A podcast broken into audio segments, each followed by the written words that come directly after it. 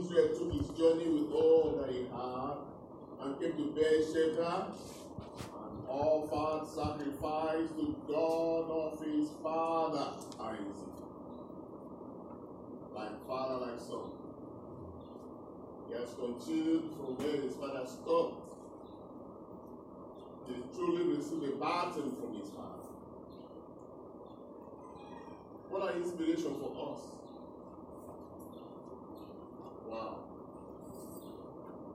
And that is the expectation of all parents, especially Christian parents, that you transfer the baton of the Holy Spirit,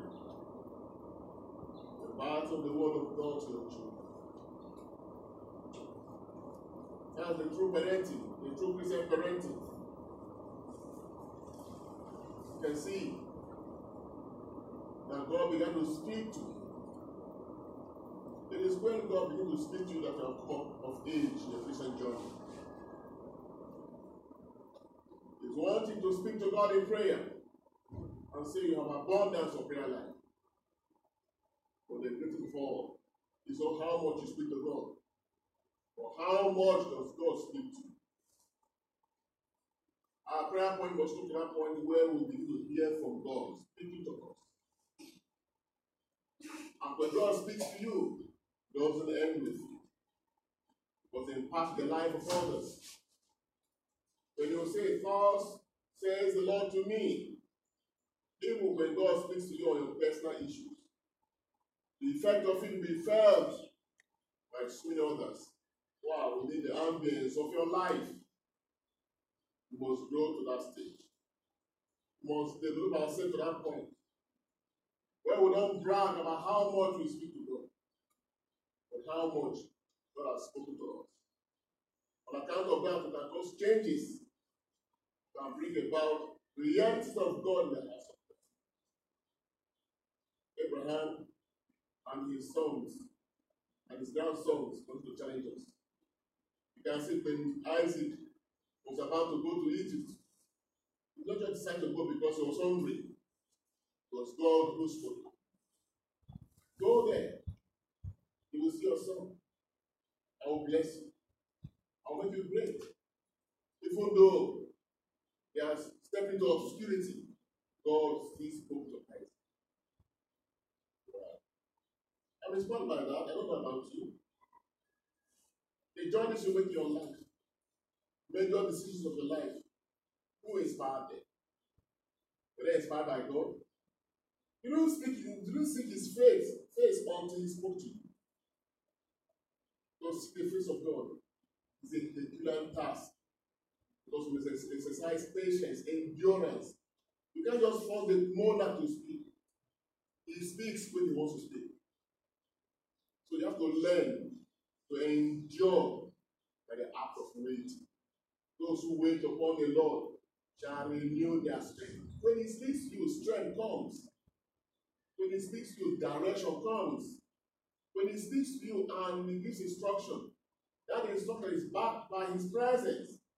That's how we perpetually acquire the presence of God in our day-to-day journey. Now, what makes a difference? Wow. We pray. We learn. In every circumstance of our lives, we pray that our appetite to hear from God be stronger than every other appetite that pushes out of us. We pray. And we live by the day by the voice of God. The voice of God will more a sound in our hearts than every other voice. It's only through this that we can know our true led by the Spirit of God. The world is a wicked place, human rationality is not enough to give you light and direction. You may make choices and decisions based on your rationality, and you find yourself getting into trouble. You see, and God does not want us to walk in that journey, especially even as we are members of the new covenant. Just say, I know my sheep, and my sheep know me. They hear my voice. They hear my voice. That's why he says the gospel. I send you as sheep in the midst of wolves. Imagine that. This is what telling us the situation on ground. That you are going to be meeting wolves. However, you know, seen where wolves operate? They're the deadliest of all wild animals. They eat their prey while they are still alive. Lion will kill the animal first. Leopards will kill the animals first. Crocodiles will kill the animals first. Wolves don't wait. They eat you raw. They start eating you while they're looking at you. Happen to watching one all these uh, they just start opening your bowel and start eating your intestine while you're still there struggling and thinking what is happening. That's how deadly they are. So Jesus is raising the bar of sensitivity and sending you as what? Sheep that are helpless in the midst of wolves. What does the sheep have to resist the wolves? What? Is he sent us to be eaten by wolves? This is incredible. To. So how can the sheep, the, the brother sheep, will go in the midst of wolves? How shall we survive? Only by the presence. Yes, only by the presence. In this scenario, what will make the wolves who hear the voice of God to remain undoubted and untouchable in the midst of fierce wolves and, and all kinds of things is the presence of God. That's what disarms the wolves when they see the, this type of sheep and they won't be able to devour them. You see? And to manifest in, in, in, many ways in our lives through persecutions and all kinds of things that will come our way. So don't think your, the world is your friend as a Christian. Don't think that the culture of the world is your friend as a Christian.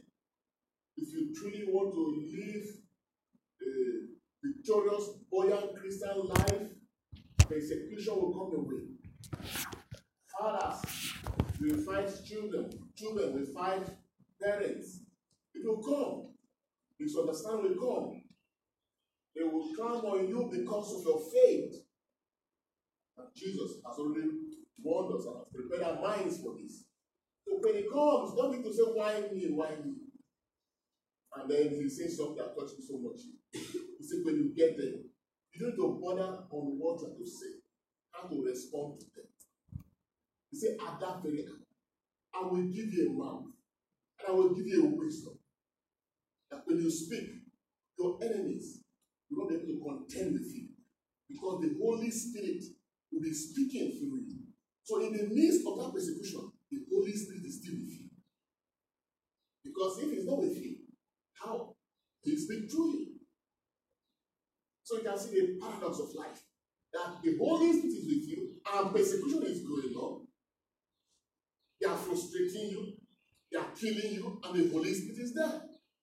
It takes wisdom to understand. And so we open ourselves up to the operation of the Holy Spirit as, as we teach us as church. To always get prepared to give account of the reality of our faith as we face the resistance of God. Amen.